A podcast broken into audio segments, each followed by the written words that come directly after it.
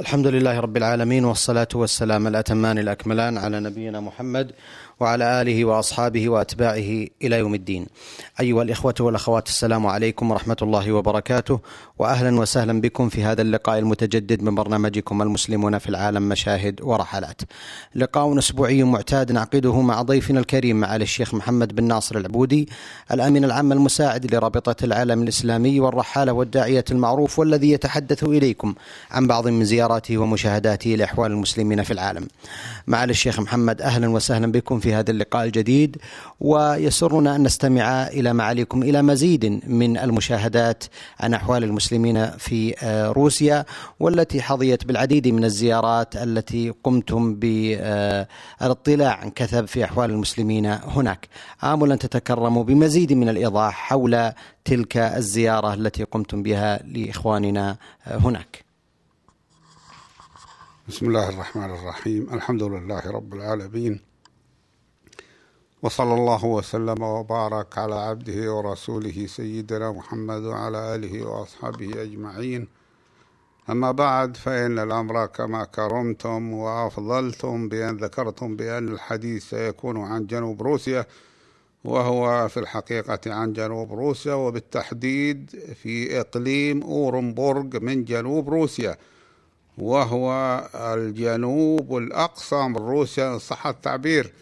لأن مدينة أورنبورغ عندها تقترب حدود روسيا مع حدود قزاقستان. وقد وقف بنا الحديث في الحلقة السابقة ونحن على ظهر جسر مقام على نهر الأورال في مدينة أورنبورغ.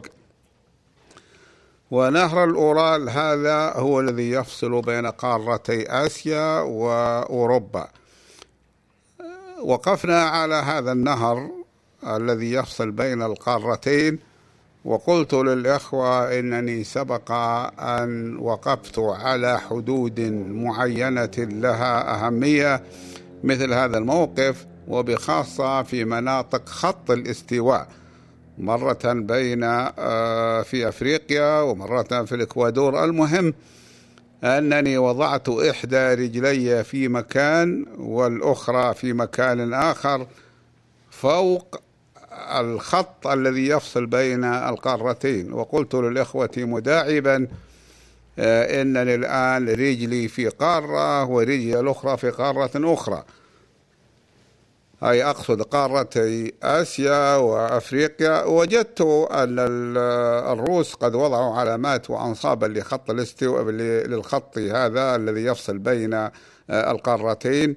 وأما الأماكن التي وقفت عليها تفصل في خط تفصل بين شمال الأرض وجنوبها تحت خط الاستواء مباشرة فإنها كانت في أماكن عديدة من ذلك واحد في مدينة بونتيانا في ولاية كلامنتان الغربية في إندونيسيا وآخر قرب مدينة كيتو عاصمة الإكوادور التي رأينا عندها حانوتا يبيع التذكارات والأشياء الخفيفة التي أغلبها من مصنوعات المواطنين الأصيلة وهم من الهنود الأمريكيين الذين هم السكان الأصلاء في تلك البلاد قبل وصول الأوروبيين إليها.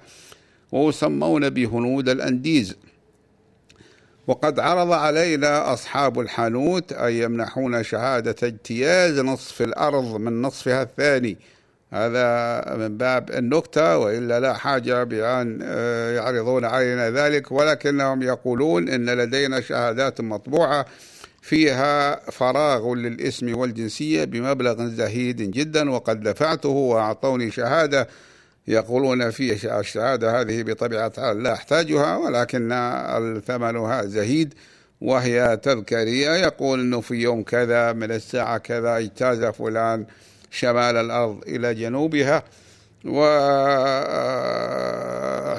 بهذا وهم لا يريدون إلا أن يغروا السياح بذلك. أما هنا في مدينة أورنبورغ فإن القضية ليس بين شمال الأرض وجنوبها وإنما بين قارتين.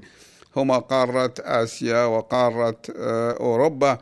وقد التقطنا صورة تذكارية وأخذ الأخوان المرافقان في الرحلة وهما الأستاذ حسن بن علي إزمرلي والأستاذ رحمة الله بن عناية الله كل واحد منهما بيد الآخر وهو واقف في يمين النصب والآخر يساره فتصافحا وكل واحد منهما في قارة غير القارة التي فيها رفيقه الذي يصافحه.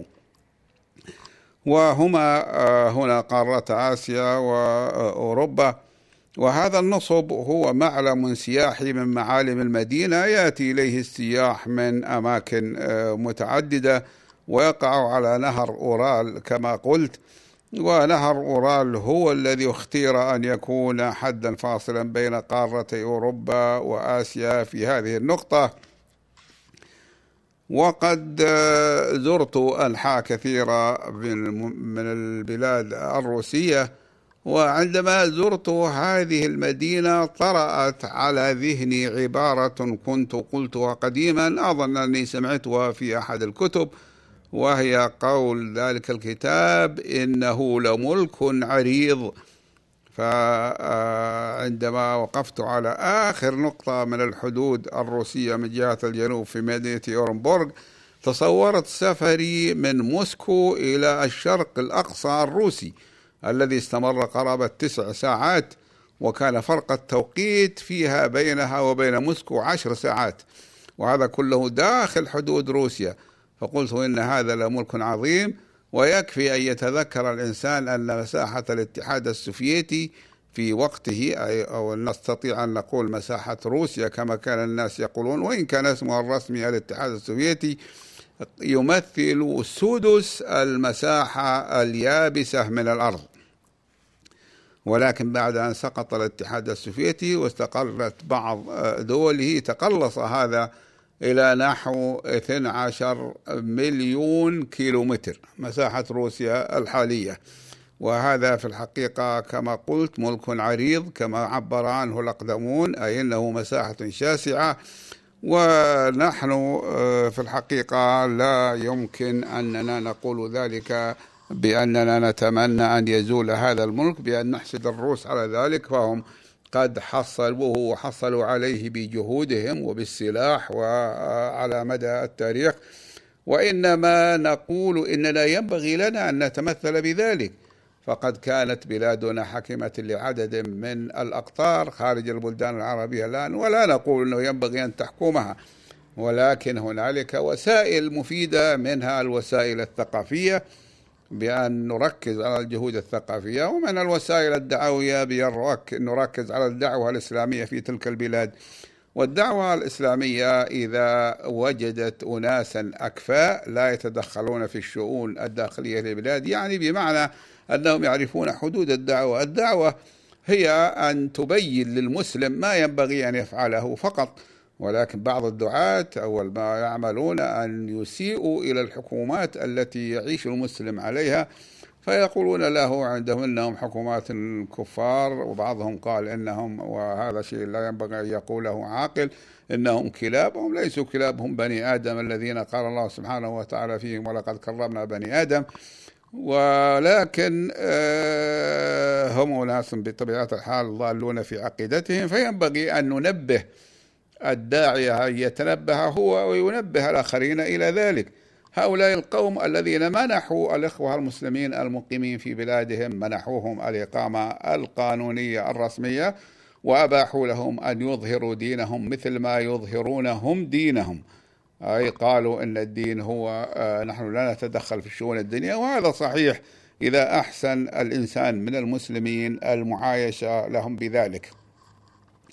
عندما كنت أفكر في هذا قطع التفكير علي. قرقعة السيارة وهي تسير فوق شوارع مدينة أورنبورغ المليئة بالحفر والنقر ذات الأرصفة التي لم يعد لها وجود الآن بسبب الخراب والإهمال. وذكرت بهذه المناسبة بعض البلدان الإفريقية التي اعتبرتها آنذاك بلادا ذات طرق في شوارعها سيئة.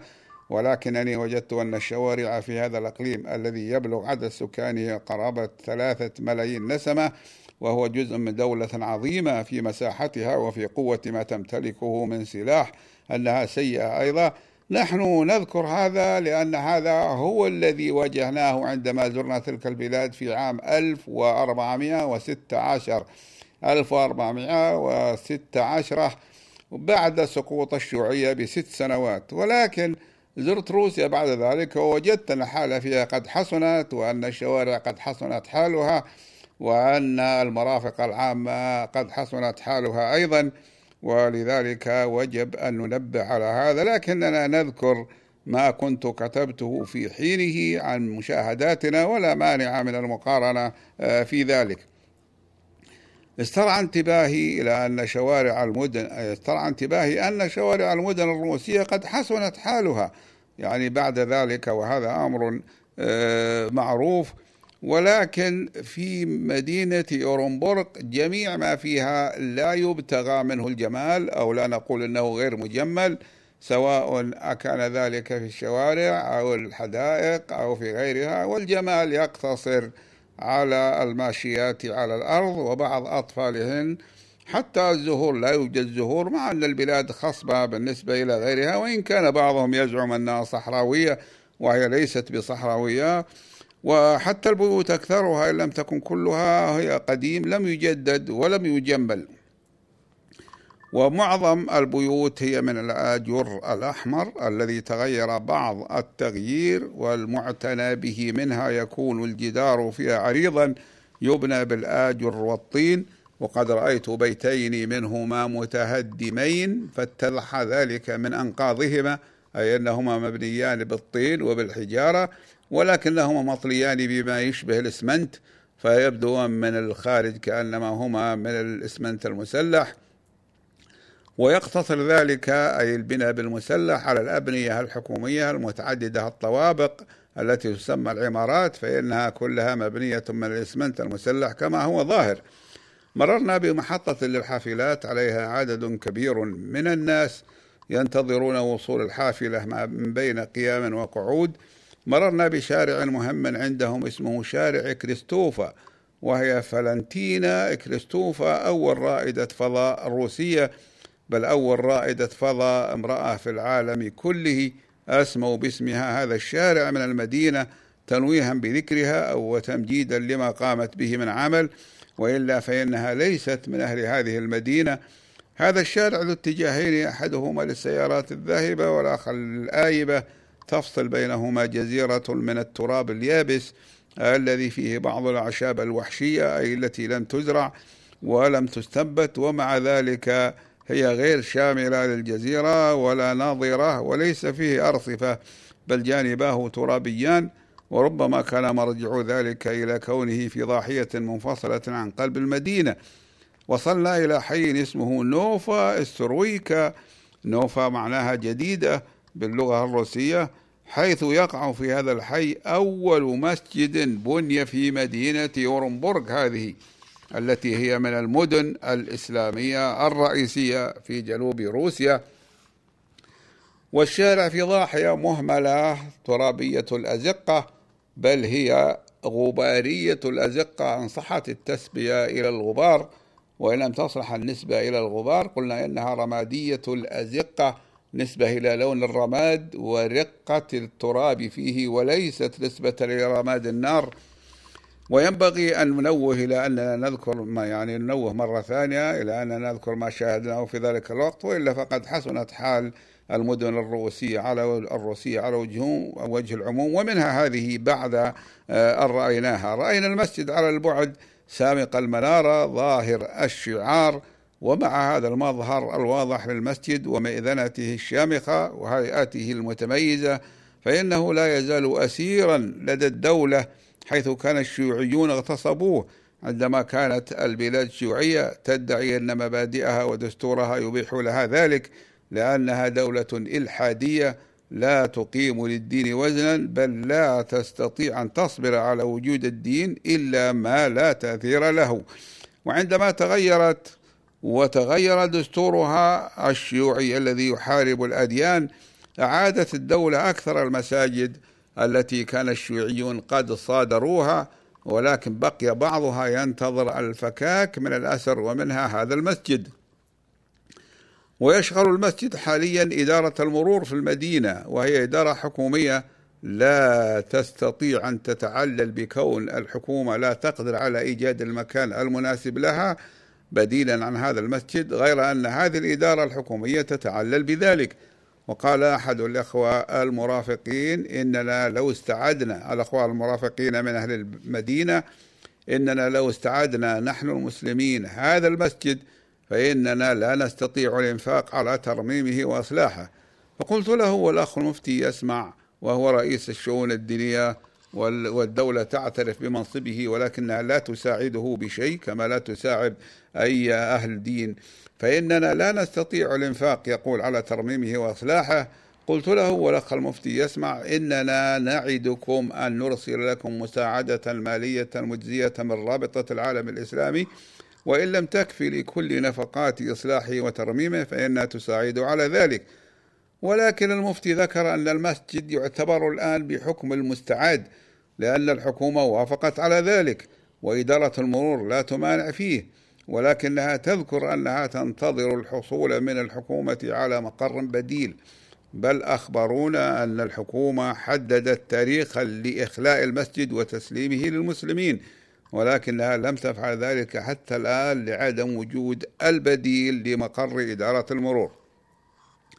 وقد سلم هذا المسجد من التخريب فبقيت منارته شامخة فيا شامخة غالبت الزمن حيث مضى على أول بناء المسجد أكثر من مئة سنة يعني عندما بني أول مرة وهي المنارة مبنية من الحجارة حتى إذا ارتفعت نحو 25 مترا بنيت من خشب جيد قوي يعني بعد ال 25 مترا ورص بعض الخشب إلى بعض يعلوها رأس المنارة من الحديد فوقه شاهد أبيض في شكل مخروطي حاد يرى على البعد.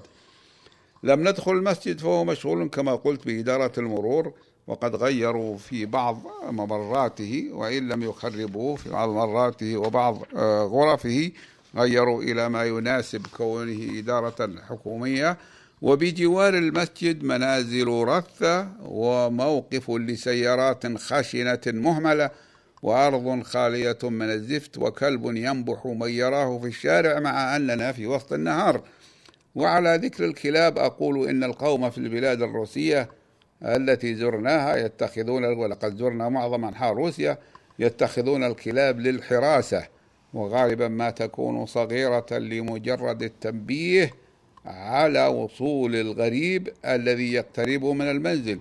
وللروس أيضا ولع باتخاذ القطط واختيار الأجناس المتميزة منها. بدأنا العودة للجامع المركزي الذي وصفته في الحلقة قبل هذه وفي الحلقة التي قبل تلك الحلقة. بدأناه من حي نوفا أسترويكا في الثانية عشر والنصف ظهرا والسيارة لا تكاد تسير في أرض الشارع ورأيت بعض البيوت في المدينة مبنية من الطين. اتضح ذلك من حالة بعضها التي ذهبت ذهب طلاؤها لأنهم يطلون الجدار الطينية بمادة الجص ولكن هذه البيوت الطينية ليست الأكثر بين بيوت المدينة وإنما أكثر البيوت القديمة مقامة من الخشب أو مبنية حيطانها من الآجر والباقي من الخشب إلا أنها كلها تشترك في كون سقوفها مسنمة وليست مسطحة. والسقف المسنم هو الذي يكون على هيئة سنام البعير وهذا أمر معروف ويكون كذلك في مثل هذه البلاد من أجل أن تنزلق عنه الثلوج التي تسقط في الشتاء وتكون كثيرة. تثقل السطح تثقل السقف وربما أسقطته لثقلها إذا كان السطح السقف مسطحا. كذلك تنزلق عنه أمطار الصيف مررنا بسوق صغير للخضرات أكثر العارضات فيه من النساء وبضاعتهن نزرة قليلة من الطماطم أو الخيار أو نحوهما. مما ذكرني بالأسواق الشعبية في المدن الأفريقية العريقة في أفريقيتها خلف الصحراء مع الفارق الكبير في أموال الناس في ألوان الناس وفي حالة الطقس في الشتاء ما بين هذه البلاد الثالجة وإفريقيا المعتدلة. عندما أبديت ملاحظتي على كثرة الغبار وقلة الاخضرار في هذه الديار قال المفتي إن المطر قليل هذا العام وإلا فإنه إذا نزل نزولا معتادا خضرت الأرض وقل الغبار ومع ذلك رأيتهم غرسوا مساحات ضيقة من جزر الشوارع أو الميادين بزهور وردية صغيرة. وصلنا إلى الجامع المركزي فأدينا فيه صلاتي الظهر والعصر جمعا في الثالثة والربع.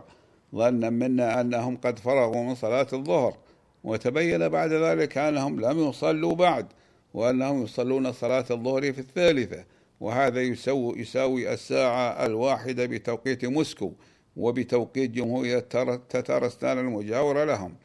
وقد ارتدى الإمام الذي هو المفتي ارتدى العباءة العربية التي كانت عليه عندما استقبلنا في المطار وكما وضع على رأس العمامة المدار حول القلنسوة الطاقية وهي طاقية تشبه الطربوش حمراء وهذا شعار يعتبرونه لازما لمن يقوم بالوظائف الدينية. وهو عمل ذلك كله من أجل أن يؤم المسلمين للصلاة. والإمام آه، صلى معه صلاة الظهر أربعة عشر شخصا لا يزيدون ولم نصلي معهم. نحن لأننا صلينا العصر جمعا مع الظهر وإلا لصلينا معهم ذلك نافلة. وأغلب المصلين إن لم يكونوا كلهم إلا واحدا هم من المسنين. وهذا أمر يؤسف له. إذ يدل على أن الشبان والصبيان لا يصلون في المسجد وقد أكد لي القوم ذلك فيما بعد وكان ثلاثة من المصلين يصلون وهم جالسون على كراس موضوعة لهم في الصف لعدم استطاعتهم كف أعضائهم وبسطها عند السجود وعند الركوع.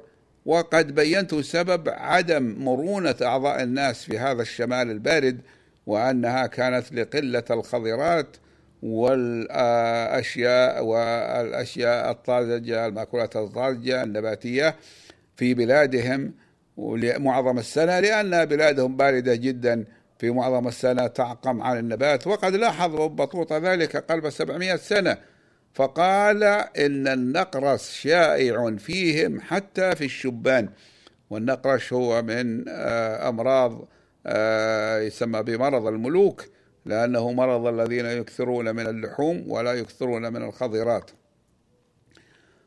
وأغلب المصلين آه، إن لم يكونوا كلهم هم من كبار السن كما قلت. تأملت المسجد فوجدتهم كتبوا على محرابه الله جل جلاله محمد عبده ورسوله ومنبره خشبي مطري بأسود عليه عصا غليظة يستعملها الإمام أثناء خطبة الجمعة وفي رأسها حربة حتى تبدو كالرمح الغليظ؟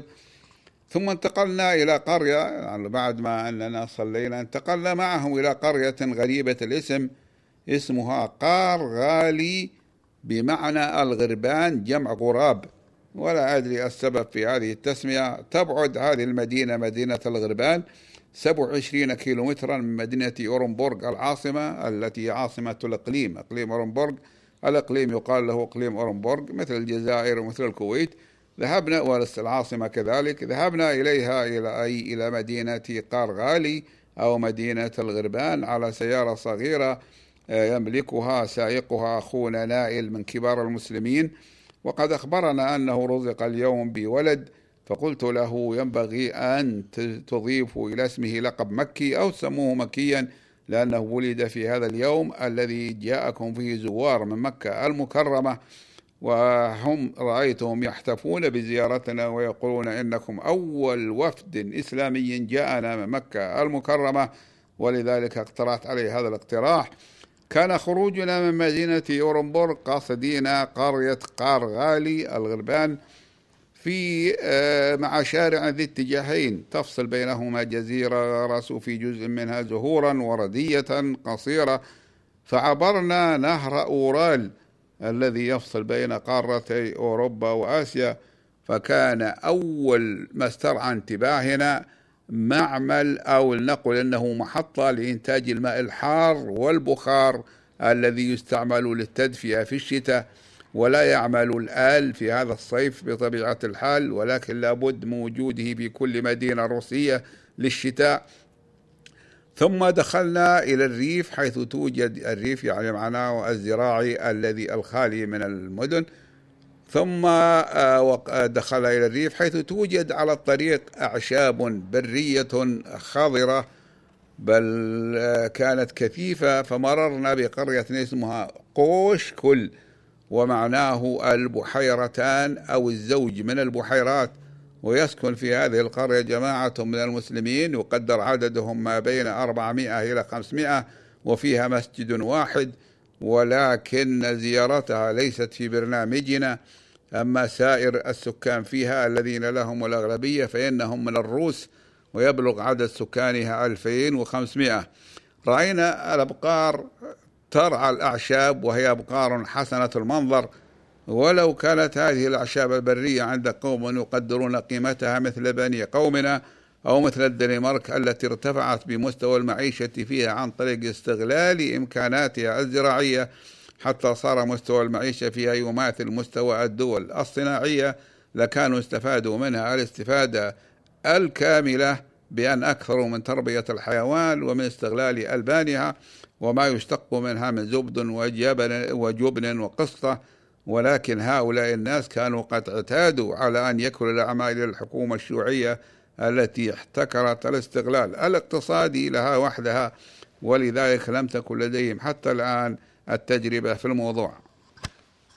شكر الله لكم معالي الشيخ محمد. في ختام هذا اللقاء أتوجه بالشكر الجزيل بعد شكر الله سبحانه وتعالى إلى ضيفنا الكريم معالي الشيخ محمد بن ناصر العبودي الأمين العام المساعد لرابطة العالم الإسلامي والداعية المعروف والذي تحدث إليكم عن بعض من زياراته ومشاهداته لأحوال المسلمين آه، في العالم.